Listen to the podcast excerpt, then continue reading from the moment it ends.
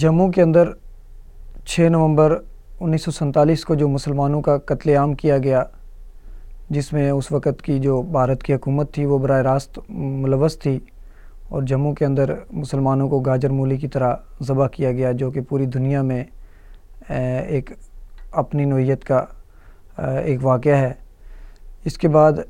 جموں کے مسلمانوں نے اس بات کا قرض وہاں ادا کیا کہ وہ اس وقت بھی انہوں نے یہ نعرہ لگایا سب سے پہلے کہ ہم پاکستانی ہیں اور پاکستان ہمارا ہے اور پاکستان کے لیے اپنی نسلیں، اپنے بچے اور اپنی بچیاں وہاں پہ ذبح کروائی اور پانچ لاکھ سے زیادہ تعداد میں لوگ ہجرت کر کے پاکستان میں آئے اور چھ لاکھ سے زیادہ لوگ وہاں پہ اپنی جانوں کے نذرانے پیش کیے۔ ہم ان شہداء کو آج کے دن خراج تحسین پیش کرتے ہیں اور یہ عید کرتے ہیں کہ جب تک ہمارے ان شہداء کا مشن کشمیر بنے گا، پاکستان، اور ہم پاکستانی ہیں، پاکستان ہمارا ہے۔ اس کو ہم عملی جامعہ نہیں پہناتے۔ اس وقت تک ہم ان شہداء کا مشن انشاءاللہ جاری رکھیں گے۔